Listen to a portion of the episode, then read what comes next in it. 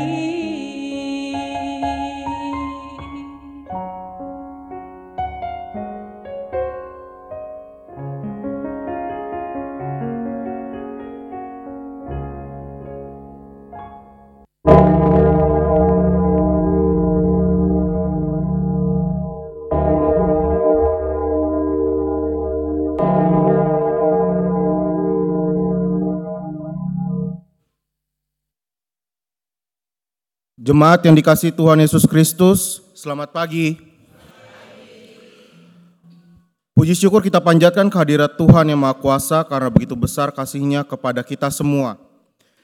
Sehingga kita boleh berkumpul dan beribadah kembali di tempat ini secara hybrid dan juga live streaming melalui kanal YouTube GKI Sarwa Indah. Bagi Bapak, Ibu, Saudara-saudari yang baru pertama kali mengikuti ibadah hybrid dan juga live streaming melalui kanal YouTube GKI Sarwa Indah, kami mengucapkan selamat datang dan selamat bergabung dalam persekutuan di GKI Sarwa Indah. Pokok-pokok warta untuk hari ini adalah sebagai berikut. Kebaktian umum hybrid minggu biasa pada pagi hari ini dilayani oleh Pendeta Christian Dewantara. Kebaktian remaja onsite pada hari ini Minggu 20 Agustus 2023 waktu pukul 8 waktu Indonesia bagian barat. Tema betapa kita tidak bersyukur. Pembawa firman Bapak Edwin Tambunan, Majelis Pendamping Penatua Tommy Indra Kesuma, tempat ruang ibadah remaja Sekolah Nusa Indah. Mohon perhatian jemaat. Bidang persekutuan dan keesaan.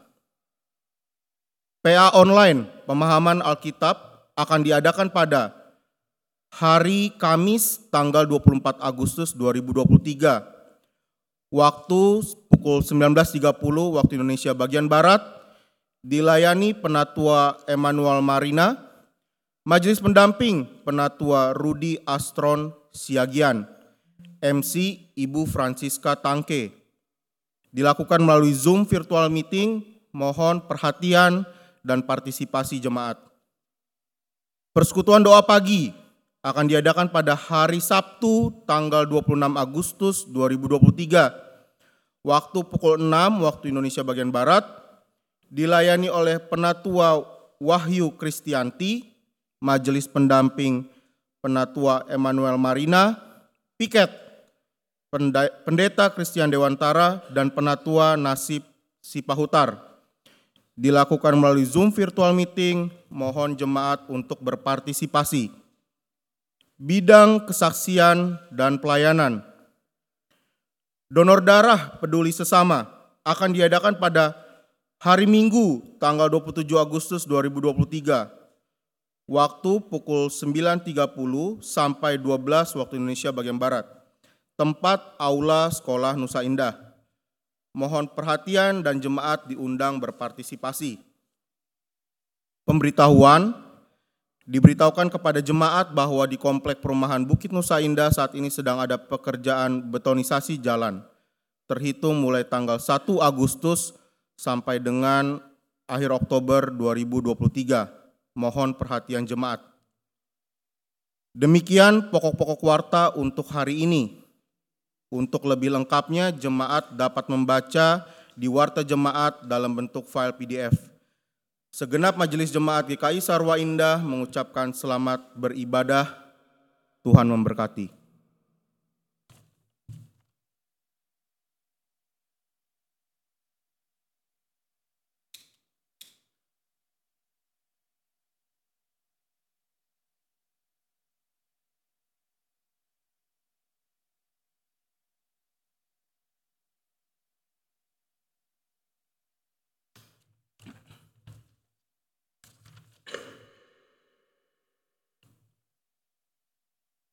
Liturgi berhimpun.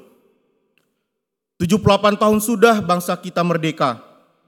Selainnya kita bersyukur atas anugerah Tuhan ini. Mari kita nyatakan kesediaan untuk menjaga agar bendera merah putih senantiasa berkibar di seluruh wilayah Indonesia. Jemaat diundang untuk bangkit berdiri, menyanyikan lagu Berkibarlah Benderaku seraya melambai-lambaikan bendera yang sudah disediakan.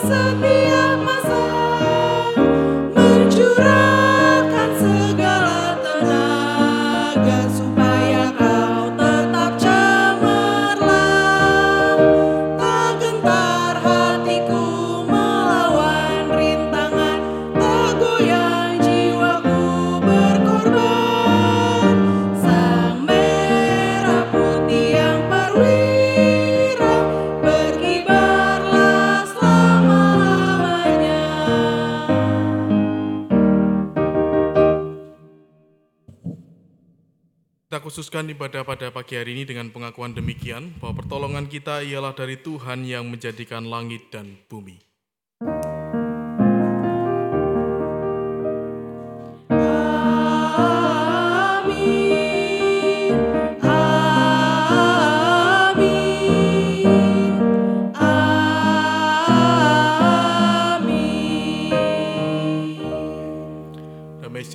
dan anugerah Tuhan Yesus Kristus beserta saudara sekalian. dan beserta saudara juga. Silakan duduk.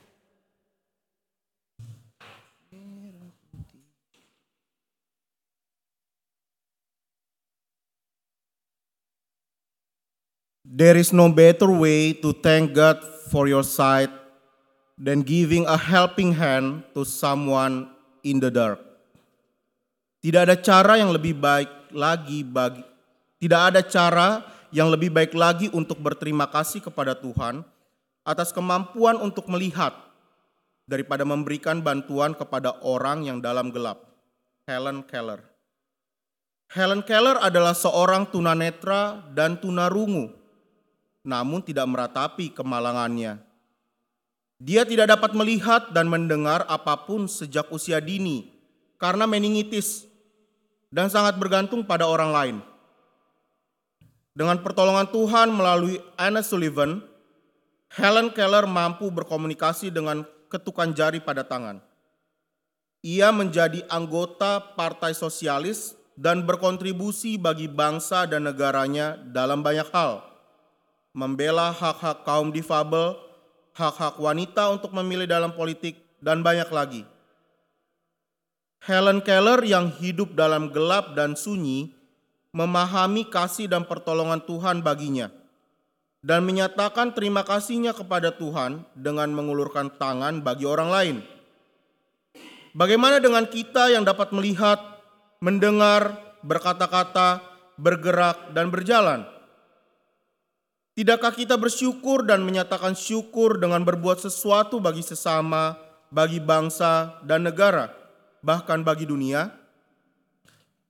Jemaat diundang untuk menyanyikan Kidung Jemaat 432 bait pertama sampai kedua jika padaku ditanyakan.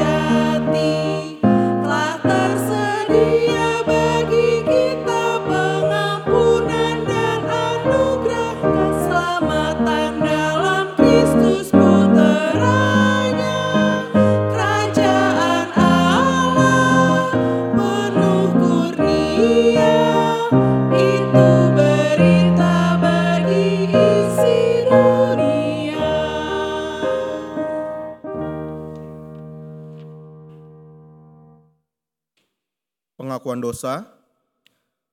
Saudara terkasih, mari kita datang dengan doa dan permohonan agar Tuhan mengampuni ketidakacuhan, keengganan, dan kelalaian kita untuk berkontribusi bagi bangsa kita ini. Dan memohon agar kita diberikan kemampuan untuk berbuat sesuatu bagi negeri kita. Jemaat diundang untuk berdoa terlebih dahulu secara pribadi, dan saya akan menutupnya dengan doa pengakuan dosa.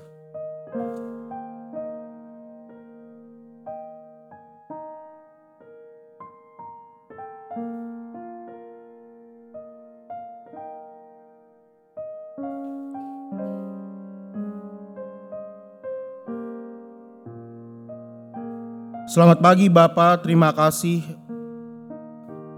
Engkau boleh antarkan kami kembali berkumpul di rumahmu yang suci ini Bapak untuk kami kembali beribadah. Pada kesempatan kali ini Bapak, secara khusus kami meminta ampun Bapak kalau selama ini kami acuh, kami enggan untuk memanfaatkan apa yang kami punya, talenta yang kami punya untuk berkontribusi bagi bangsa dan negara kami. Kiranya Bapa, Engkau mampukan kami dan Engkau gerakkan kami Bapa, untuk setidaknya kami dapat berbuat sesuatu bagi bangsa dan negara kami. Untuk kami boleh berkontribusi dalam kebaikan untuk bangsa dan negara kami. Terimalah permohonan doa kami Bapa, di dalam namamu kami telah berdoa. Amin. Kita nyanyikan Kidung Jemaat 361 bait pertama sampai tiga di salibmu ku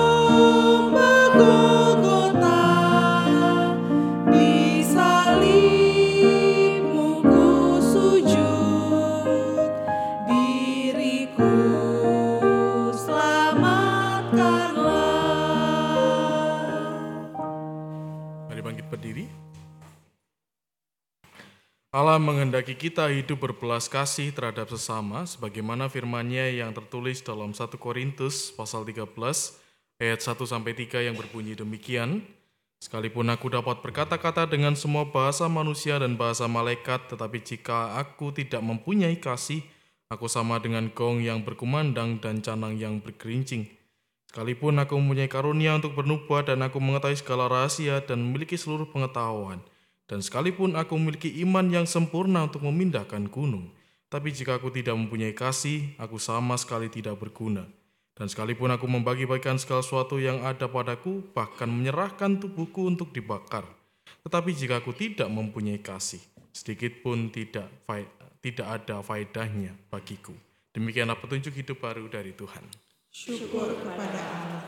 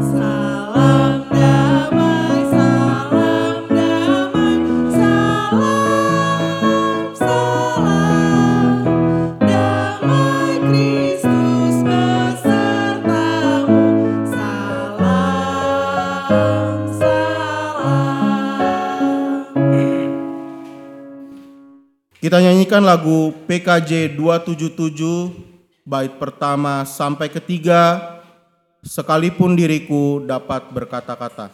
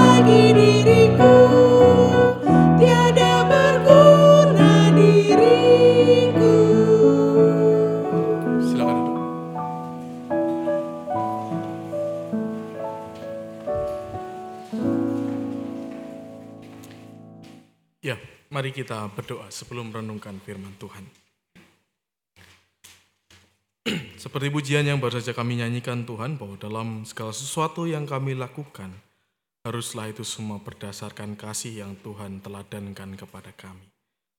Bahkan dalam mendengarkan firman Tuhan pun, ketika kami menggumulkan firman pun, bila tiada kasih di dalamnya, kami menyadari itu justru hanya akan menjadi sesuatu yang membuat kami sombong. Oleh karena itu, ajarlah kami Tuhan, miliki kerendahan hati dan juga kasih-Mu, sehingga ketika kami merenungkan firman-Mu, kami juga dapat merasakan sapaan firman Allah yang menyegarkan jiwa kami, dan kami juga sekaligus semakin diteguhkan dalam kasih yang Tuhan nyatakan. Dan bila sebenar kami juga akan merenungkan firman Tuhan, kiranya Tuhan boleh juga memberkati hambamu yang dari jauh dari sempurna ini. Tuhan tolong dan mampukan. Demi Kristus kami berdoa. Amin. Pembacaan kitab diambil dari Yesaya pasal 56 ayat 1 dilanjutkan ayat 6 sampai dengan ayatnya yang ke-8. Beginilah firman Tuhan. Taatilah hukum dan tegakkanlah keadilan, sebab sebentar lagi akan datang keselamatan yang daripadaku dan keadilanku akan dinyatakan. Dan orang-orang asing yang menggabungkan diri dengan Tuhan untuk melayani Dia, untuk mengasihi nama Tuhan, dan untuk menjadi hamba-hambanya, semuanya yang memelihara hari Sabat dan tidak menajiskannya, dan yang berpegang kepada perjanjianku. Mereka akan kubawa ke gunungku yang kudus, dan akan kuberi, kuberi kesukaan di rumah doaku. Aku akan berkenan kepada korban-korban bakaran dan korban-korban sembelihan mereka yang dipersembahkan di atas mesbahku, sebab rumahku akan disebut rumah doa bagi segala bangsa. Demikianlah firman Tuhan Allah yang menghimpun orang-orang Israel yang terbuang. Aku akan menghimpunkan orang kepadanya lagi sebagai tambahan kepada orang-orangnya yang telah terhimpun. Demikianlah sabda Tuhan. Kiranya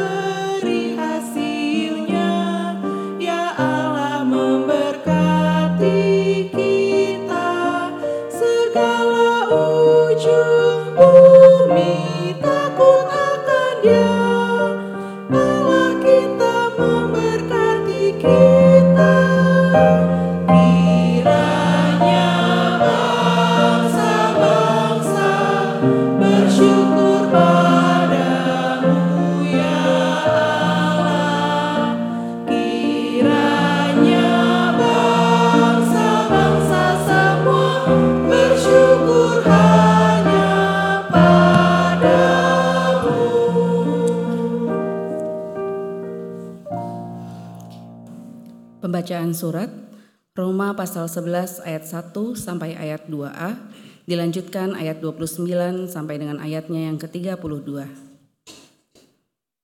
Roma pasal 11 ayat 1 sampai ayatnya yang ke-2a disal- dilanjutkan ayat 29 sampai dengan ayatnya yang ke-32. Maka aku bertanya, adakah Allah mungkin telah menolak umatnya? Sekali-kali tidak. Karena aku sendiri pun orang Israel dari keturunan Abraham dari suku Benyamin. Allah tidak menolak umatnya yang dipilihnya, sebab Allah tidak menyesali kasih karunia dan panggilannya. Sebab sama seperti kamu dahulu tidak taat kepada Allah, tetapi sekarang beroleh kemurahan oleh ketidaktaatan mereka, demikian juga mereka sekarang tidak taat, supaya oleh kemurahan yang telah kamu peroleh, mereka juga akan beroleh kemurahan. Sebab Allah telah mengurung semua orang dalam ketidaktaatan, supaya ia dapat menunjukkan kemurahannya atas mereka semua. Demikianlah sabda Tuhan. Pembacaan Injil diambil dari Injil Matius pasal 15. Kita akan membaca ayat 21 sampai 28. Matius pasal 15 ayat 21 sampai 28 demikianlah firman Tuhan.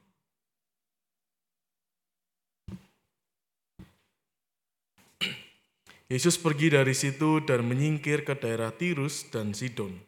Lalu datanglah seorang perempuan Kanaan dari daerah itu dan berteriak, Kasihanilah aku ya Tuhan, anak Daud. Anakku perempuan kerasukan setan dan sangat menderita. Namun Yesus sama sekali tidak menjawabnya. Murid-muridnya datang dan meminta kepadanya, suruhlah ia pergi, karena ia berteriak-teriak dan mengikuti kita. Jawab Yesus, Aku diutus hanya kepada domba-domba yang hilang dari umat Israel. Tetapi perempuan itu mendekat dan menyembah dia sambil berkata, Tuhan, tolonglah aku. Jawab Yesus, tidak patut mengambil roti yang disediakan bagi anak-anak dan melemparkannya kepada anjing. Kata perempuan itu, benar Tuhan, namun anjing itu juga makan remah-remah yang jatuh dari meja tuannya. Lalu Yesus berkata kepadanya, Hai ibu, besar imanmu, maka jadilah kepadamu seperti yang kau kehendaki. Seketika itu juga anaknya sembuh. Demikianlah Injil Yesus Kristus yang berbahagia adalah kita yang boleh membaca dan merenungkan firman Tuhan. Haleluya.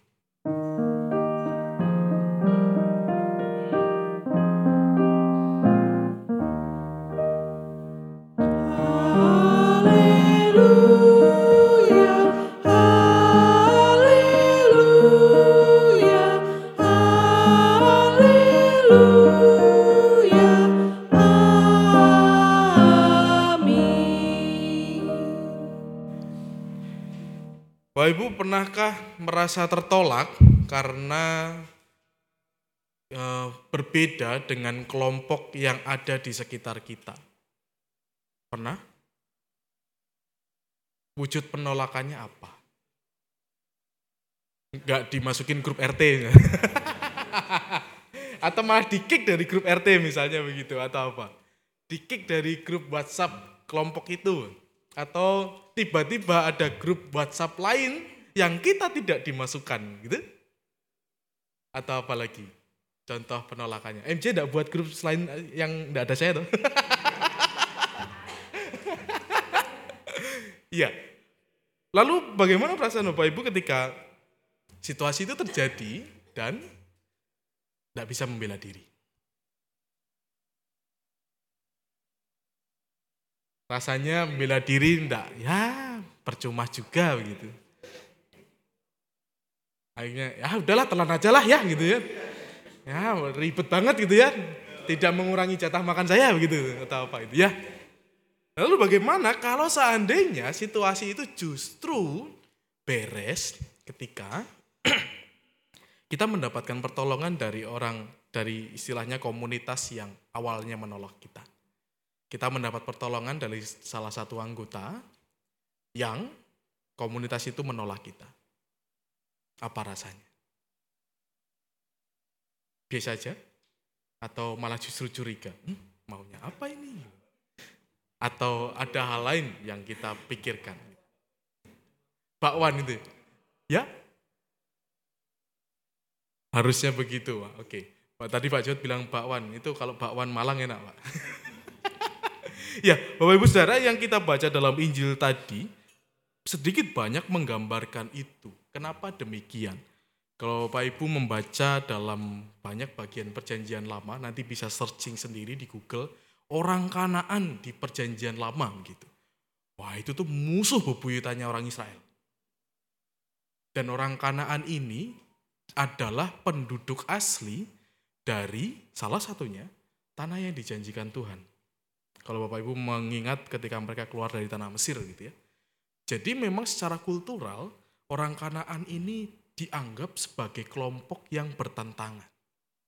Dan terlebih lagi ada keinginan Israel untuk menguasai mereka. Tapi kalau dalam perjanjian baru, orang-orang Kanaan ini bisa digambarkan kalau kita lihat tadi, orang-orang yang hidup di daerah Tirus dan Sidon. Dan kedua, orang-orang Kanaan ini adalah gambaran dari orang yang secara identitas itu udah tidak jelas. Sudah terlalu banyak hybridnya. Jadi udah pernikah dengan ini, dengan itu, makanya uh, sudah tidak murni lagi sukunya. Sudah tercampur aduk. Jadi mereka ini adalah orang-orang yang bisa dikatakan terbuka, berrelasi dengan siapa pun, tapi pada akhirnya mereka kehilangan identitas aslinya dan itu sering kali disebut sebagai orang Kanaan juga. Jadi ada dua dua persepsi begitu. Secara Israel kuno, mereka ini memang daerah yang ingin dikuasai oleh Israel. Nah, sebenarnya kan itu tidak masalah. Persoalannya muncul karena apa? Orang Israel itu kan pride-nya tinggi. Orang Israel itu kan merasa bahwa sukunya itu menjadi ya kembali lagi memang betul sih bahwa Bangsa Israel itu adalah bangsa pilihan Tuhan, betul kita tidak menentang itu. Tetapi respon mereka yang jadi persoalan. Ini jadi persoalan. Kenapa kok sampai Tuhan menggambarkan memakai istilah tidak patut mengambil roti yang disediakan bagi anak-anak dan melemparkannya kepada anjing? Karena ada dugaan orang-orang Israel itu menyebut orang di luar Israel itu dengan sebutan anjing. Nah, ini kan kurang ajar. Jadi orang-orang Israel itu melihat bangsa lain di sekitar mereka, dianggap tidak orang loh Bapak Ibu Saudara. Dianggap hewan. Jadi mereka terlalu eksklusif merasa bangsa mereka itu satu-satunya yang paling baik. Gitu. Jadi agak wajar dan kenapa Tuhan memakai bahasa ini ya karena itu sesuatu yang lumrah di dalam kehidupan masa itu. Tapi yang menarik justru ketika ada dua minoritas gitu yang muncul di dalam bacaan kita. Yang pertama orang Kanaan dan perempuan lagi. Jadi kalau kita membaca di beberapa bagian, para rabi, orang-orang yang dihormati oleh bangsa Israel itu tidak boleh ngobrol langsung dengan anak-anak. Tidak boleh ngobrol langsung dengan para perempuan. Yang boleh menghadiri pun dalam acara-acara itu hanya laki-laki semua.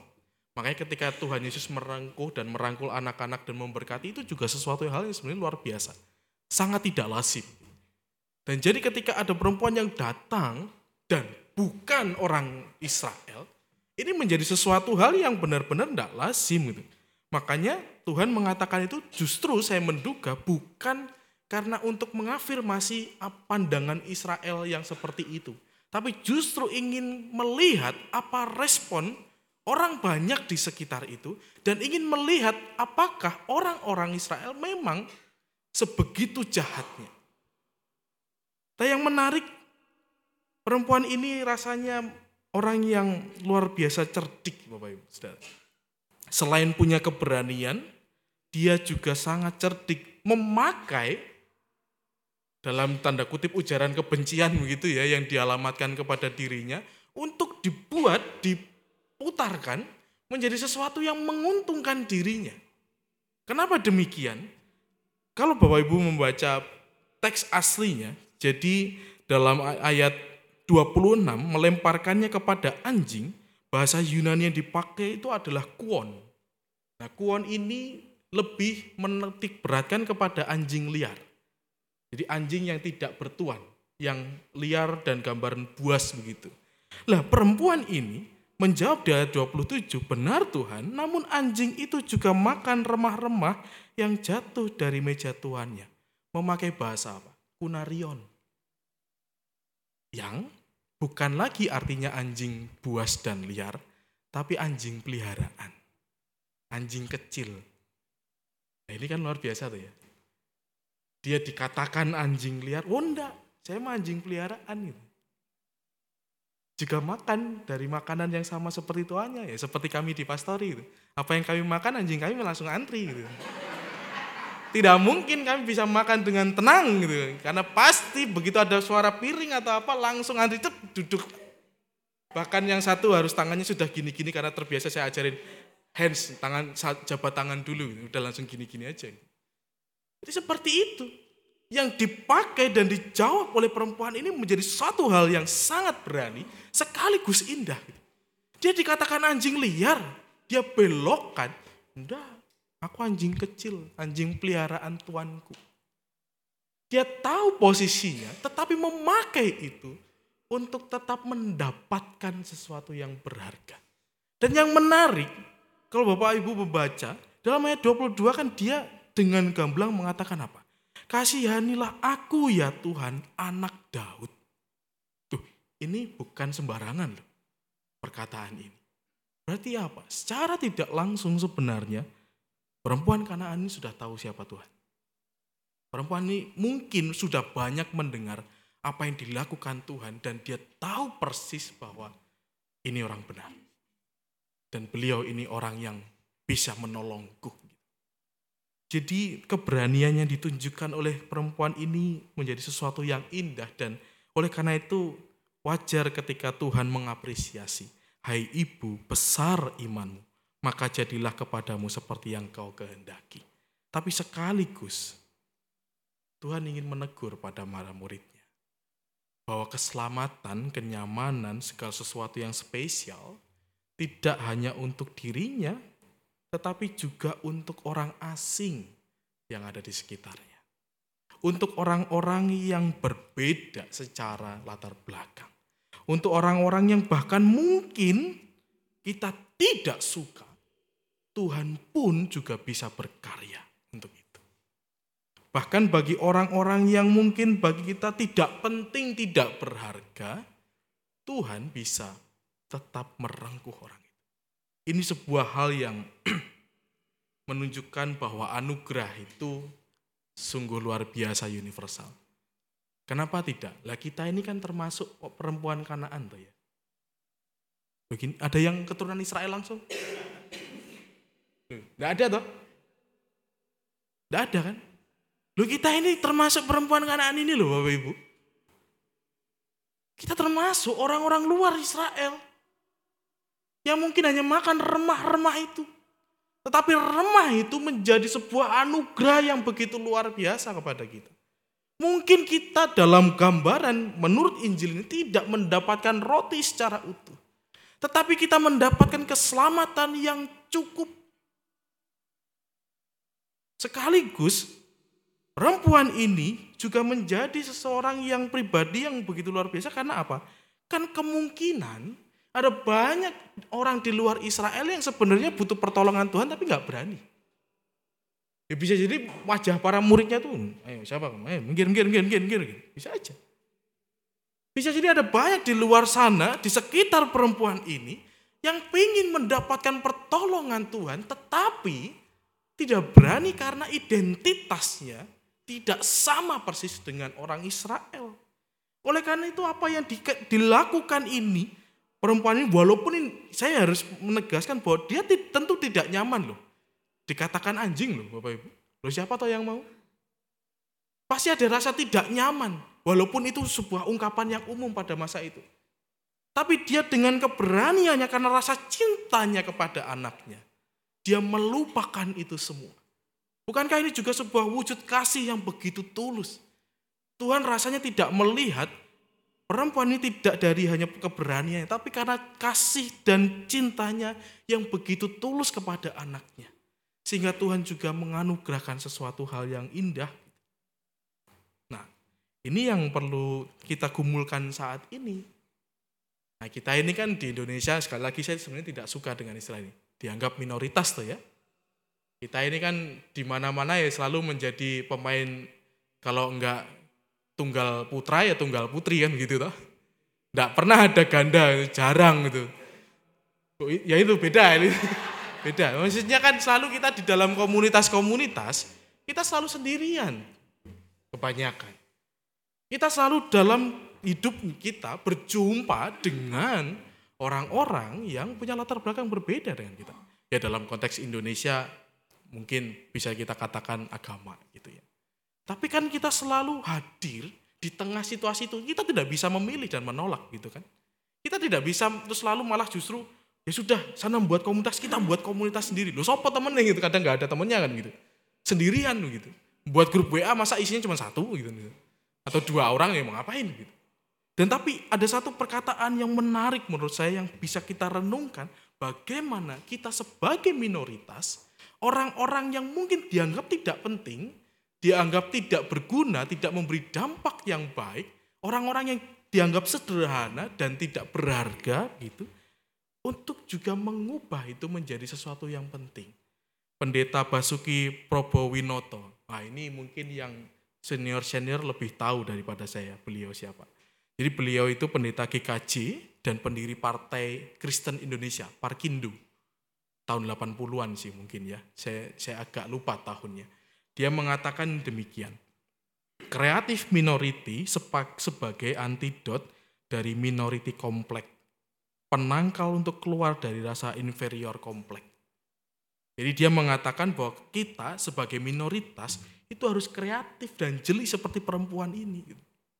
Jangan ketika kita sudah merasa minoritas terus kita makin kicep gitu. Gak berani apa-apa. Takut melakukan apa pun. Tidak berani membuat gebrakan.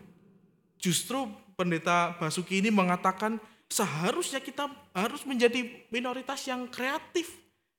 Yang membuat rasa minoritas yang inferior itu dikikis pelan-pelan. Jadi kita tidak lagi berangkat sikap kita bukan lagi berangkat dari sesuatu yang menakutkan atau hal yang menggelisahkan. Tapi karena kita sadar bahwa kita ini tidak punya posisi, tidak punya kekuatan, tidak punya pijakan yang kuat, kita mampu menggunakan kreativitas yang bisa kita miliki, yang bisa kita upayakan untuk kebaikan bersama. Tidak hanya kebaikan kita saja, tapi menjadi kebaikan bersama. Orang perempuan dari Kanaan ini kan juga menunjukkan bahwa dia adalah kreatif minority. Dia minoritas tapi kreatif. Punya keberanian untuk itu. Jadi seandainya kalau orang-orang kita semua minority ini lalu diam, tidak ada yang seperti perempuan dari Kanaan, maka yakinlah Bapak Ibu Saudara, kita akan semakin terus ditekan. Kita akan semakin terus tidak pernah mendapatkan tempat dan tidak akan pernah bisa membuat perubahan yang kita tahu mana itu benar, mana itu salah. Kalau kita tidak menjadi minoritas yang kreatif, maka ya sudah telanlah pil pahit itu. Sederhananya begitu. Telanlah apa segala sesuatu yang akhirnya ada di sekitar kita, karena kita sendiri tidak mau menjadi orang yang kreatif, yang mau berjuang. Ya ter, terserah mau didengar atau tidak tuh urusan belakangan. Mau diapresiasi atau tidak terserah belakangan. Karena yang penting adalah bagaimana kita berkarya sebagai minoritas. Nah, dalam tema kita hari ini menjadi jembatan bagi bangsaku. Ini kan seperti juga apa yang dialami oleh perempuan dari Kanaan ini. Dia menjadi jembatan bagi orang-orang di luar Israel. Dia menjadi jembatan untuk kita juga saat ini, untuk dapat juga merasakan keselamatan dari Tuhan. Nah persoalannya itu begini, jadi jembatan itu enak enggak? Gambaran jembatan itu enak enggak? Bangun jembatan itu susah atau mudah? Daripada bangun rumah. Susah. Bangun rumah itu lebih mudah karena jelas pijakannya kan begitu. Bangun jembatan itu susah karena apa? Ada titik yang mengambang dan kita tidak punya pegangan. Kita menyeberang kepada titik lain yang bisa saja dalam proses menyeberang itu rusak duluan gitu. Contoh begini, ini ini jok saja ya jangan di, terlalu dipikirkan. Ketika jembatan Suramadu dibangun, belum selesai loh ini Bapak Ibu. Banyak murnya yang hilang. Saya tidak mau menyebut itu, tapi banyak murnya yang hilang. Dan itu menjadi berita yang memusingkan Polda Jatim. Bautnya tuh segini loh murnya tuh Bapak Ibu. Bukan mur yang kecil-kecil tuh. Hilang loh. Bayangkan. Dan saya tahu persis dampak jembatan itu bagi Madura. Luar biasa. Karena apa? Kakak ipar saya orang Sumenep. Madura yang nun jauh di sana lagi gitu. Dari nyebrang Madura itu masih 6 jam lagi gitu. Sebelum ada jembatan itu dan setelah ada jembatan itu. Ketika istri kuliah di Madura, dia juga reng Madura gitu. Perbedaannya sangat jauh. Dulu yang menjadi pulau terisolasi memiliki pertumbuhan-pertumbuhan yang baik. Awalnya menjadi kota yang dalam tanda kutip mati, kalau menyeberang ke Surabaya itu langsung silau gitu ya, masuk Madura gelap lagi gitu. Sekarang enggak.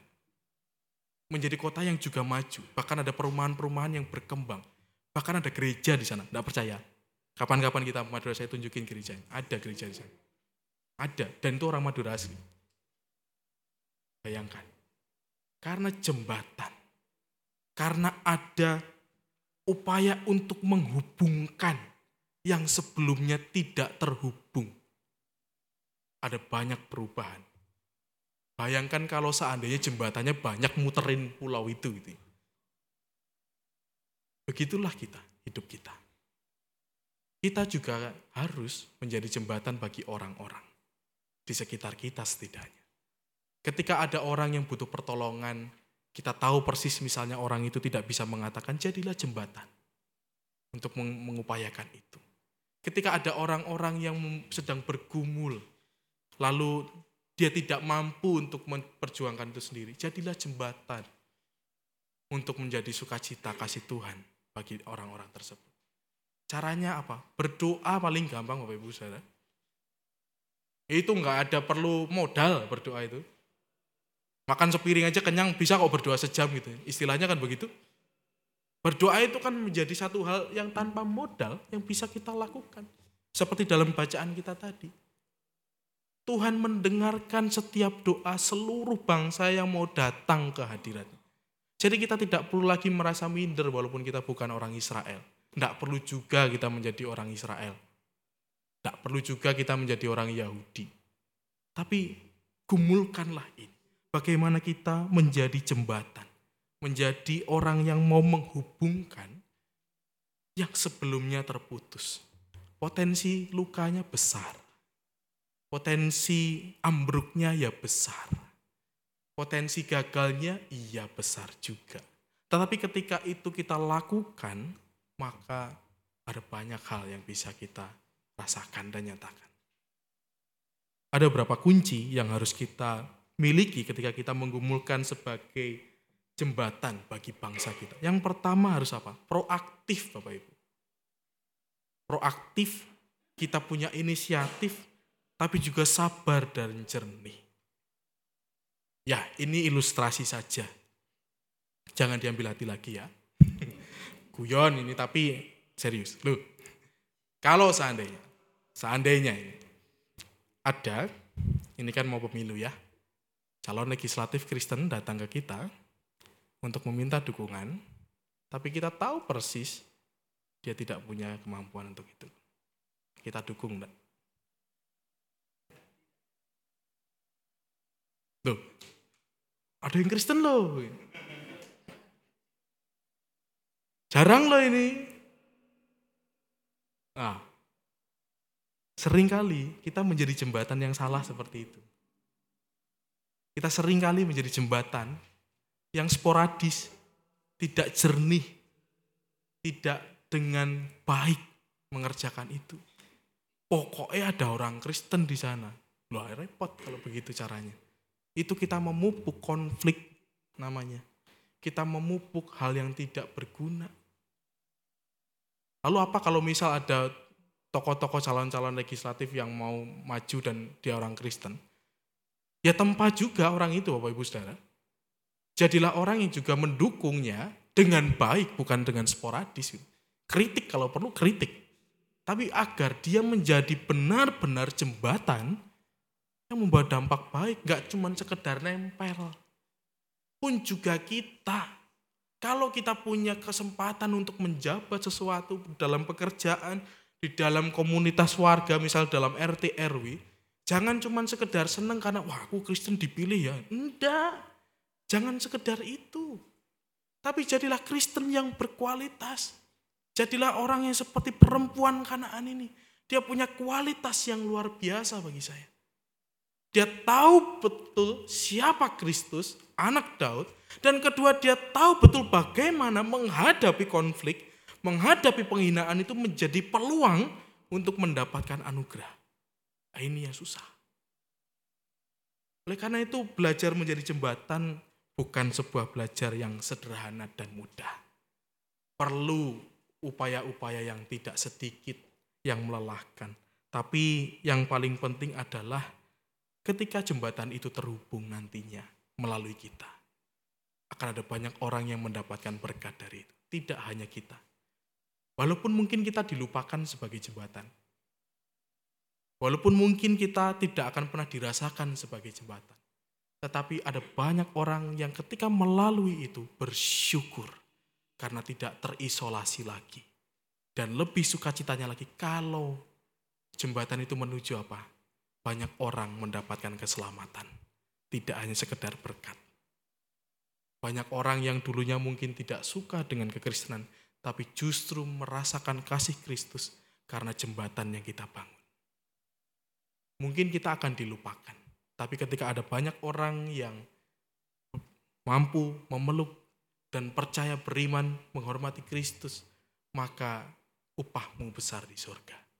Tuhan tidak akan pernah melupakan walaupun ada orang-orang di sekitar kita yang melupakan kita. Tuhan berkati.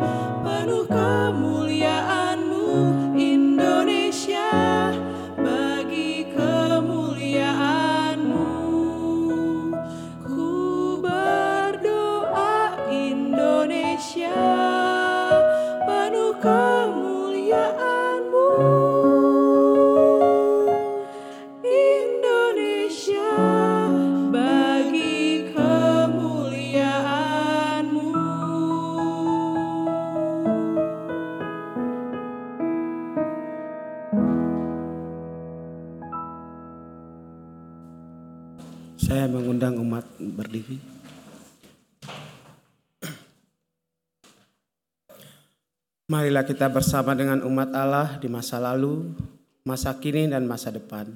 Mengingat pengakuan pada baptisan kita menurut pengakuan Imam Rosli demikian. Aku percaya kepada Allah, Bapa yang Maha Kuasa, Halik langit dan bumi, dan kepada Yesus Kristus, anaknya yang tunggal dalam karunia, yang dikandung dari roh kudus, lahir dari anak darah Maria, yang menderita sengsara, di bawah pemerintahan Pontius Pilatus, disalibkan, mati dan dikuburkan, turun ke dalam kerajaan maut. Pada hari yang ketiga, bangkit pula dari antara orang mati, naik ke surga, duduk di sebelah kanan Allah, Bapa yang Maha Kuasa, dan dari sana ia akan datang untuk menghakimi orang yang hidup dan yang mati. Aku percaya kepada Roh Kudus, gereja yang kudus dan am, persekutuan orang kudus, pengampunan dosa, kebangkitan orang mati, dan hidup yang kekal. Amin. Silakan.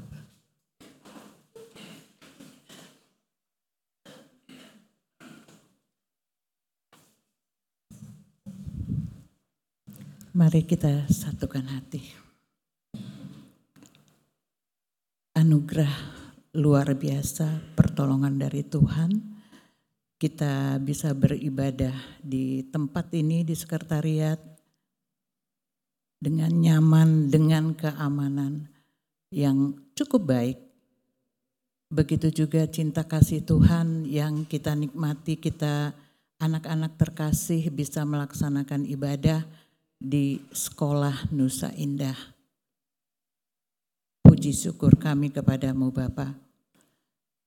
Kami juga mendoakan dusun tiga, lahan yang kami rencanakan akan menjadi tempat ibadah GKI Sarwa Indah. Kiranya panitia yang sudah dipersiapkan bisa menjadi jembatan di tempat ini Tuhan, jembatan yang kokoh, yang kuat, yang bisa berdampak baik pada masyarakat setempat di Dusun Tiga ini. Dan kami percaya cinta kasih Tuhan yang menolong sehingga kehadiran kami di tempat ini menjadi dampak yang sangat manis, penuh cinta kasih, dan bisa menjadi berkat di Dusun Tiga ini. Tuhan menolong.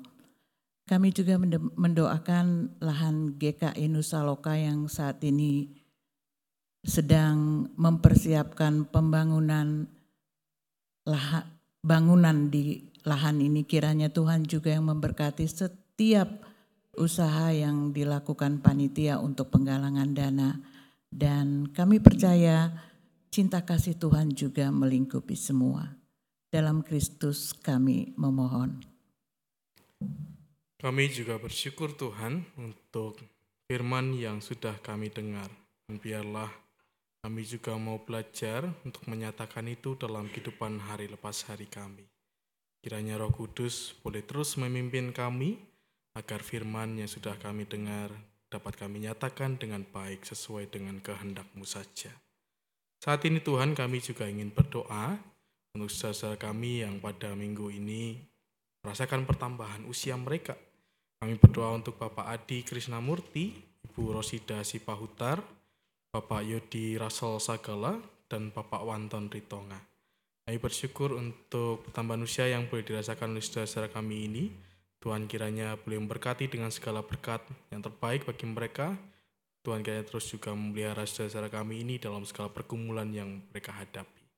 Kami juga berdoa Tuhan untuk saudara kami yang saat ini sedang dalam masa sakit dan pemulihan. Kami berdoa untuk Ibu Evi Suryana, ibunda dari Ibu Catherine Pakpahan yang saat ini sedang dirawat di RSCK Hospital. Tuhan kiranya boleh memberkati segala upaya yang dokter lakukan, sehingga Ibu Evi boleh juga merasakan pemulihan dan kesembuhan. Kami juga berdoa untuk Ibu Mami Palon yang beberapa waktu lalu sudah menuntaskan operasi katarak. Kami bersyukur untuk segala proses yang sudah berjalan dengan baik. Kami berdoa untuk Ibu Hana Panjaitan juga, untuk Ibu Yulia Kristianti, Bapak Kristian Tagalung, Ibu Nika Elizabeth Buki, Bapak Wahyu Dayat, Ibu Yana Triani, Ibu Maria Magdalena, Ibu Tambunan, Bapak RC Siagian, Bapak Rudi Pasaribu, Ibu Linda Budi, Ibu Sri Herawati Utasoid, Ibu Saraja Sumadi, Ibu Irna Kurniarini Siadari, Bapak Rafres Simamora, Bapak Hotman Utapea, Ibu Rusina Limbong Sagala. Kami menyerahkan Tuhan saudara kami ini dalam masa pemulihan mereka, Tuhan kiranya memberkati dalam segala sakit yang masih mereka gumulkan. Tuhan kiranya berikan rasa sukacita dan syukur, sehingga dalam masa pemulihan yang dijalani, mereka pun juga tetap memiliki pengharapan kepada Tuhan dan berserah kepada Tuhan. Kami juga menyerahkan Tuhan, majelis jemaat dan seluruh badan pelayanan di GKI Sarwa Indah, Tuhan kiranya memberkati segala pelayanan yang dikerjakan. Tuhan berikanlah kesatuan hati, kesabaran, ketekunan, dan sukacita dalam mengerjakan pelayanan ini.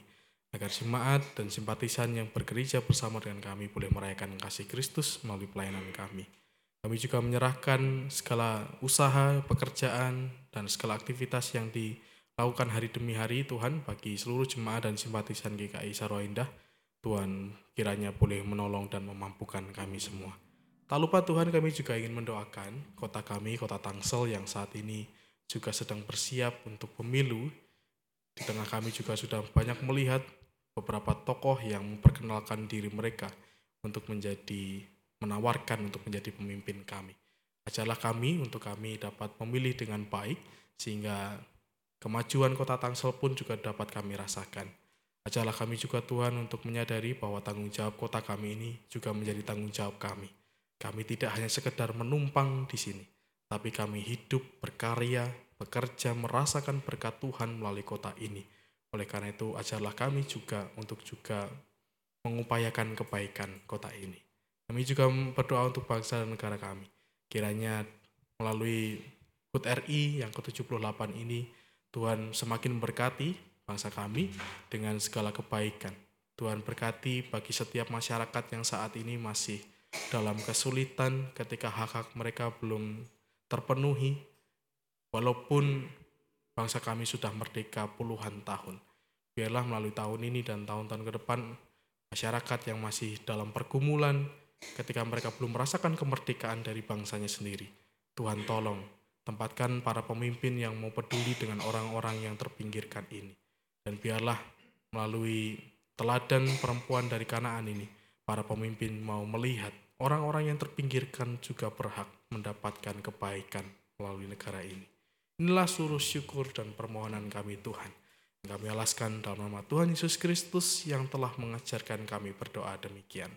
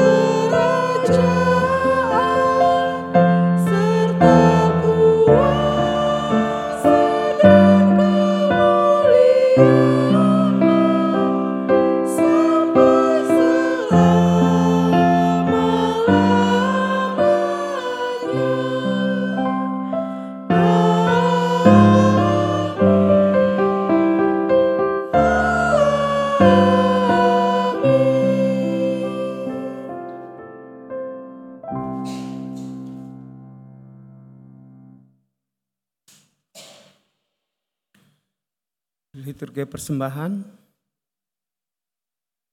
Saudara-saudara, mari kita sampaikan persembahan syukur kita seraya mengingat firman-Nya dalam satu Tawarikh 29 ayatnya yang ke-14. Sebab siapakah aku ini dan siapakah bangsaku sehingga kami mampu memberikan persembahan sukarela seperti ini Sebab dari man, daripada mula segala-galanya dan dari tanganmu sendirilah persembahan yang kami berikan kepadamu. Kita bernyanyi dari Kidung Jemaat PKJ 175 1 Tanah Air.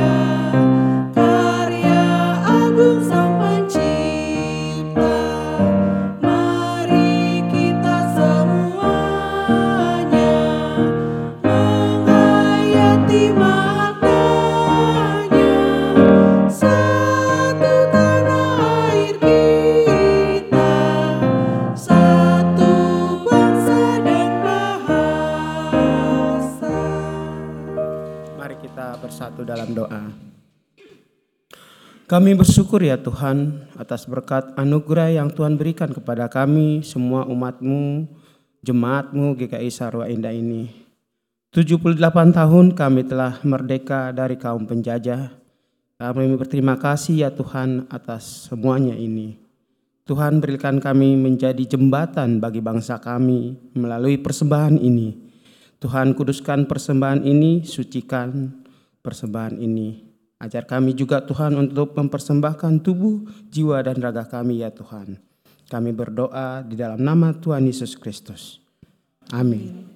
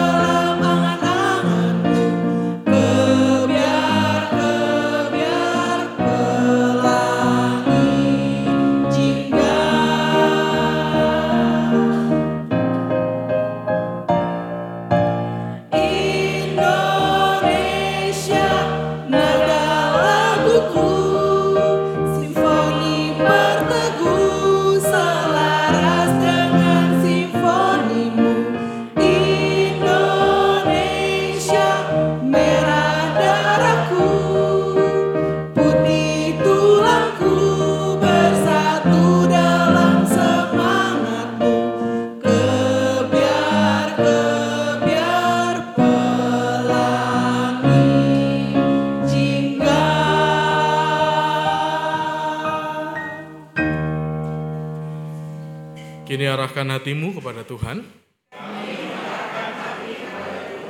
Milikilah kerendahan hati dalam mengabarkan kabar baik dari Tuhan. Terpujilah Tuhan. Terimalah berkat dari Tuhan. Tuhan berkati engkau dan melindungi engkau. Tuhan minari engkau dengan wajahnya dan beri engkau kasih karunia.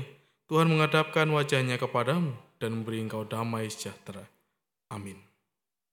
Thank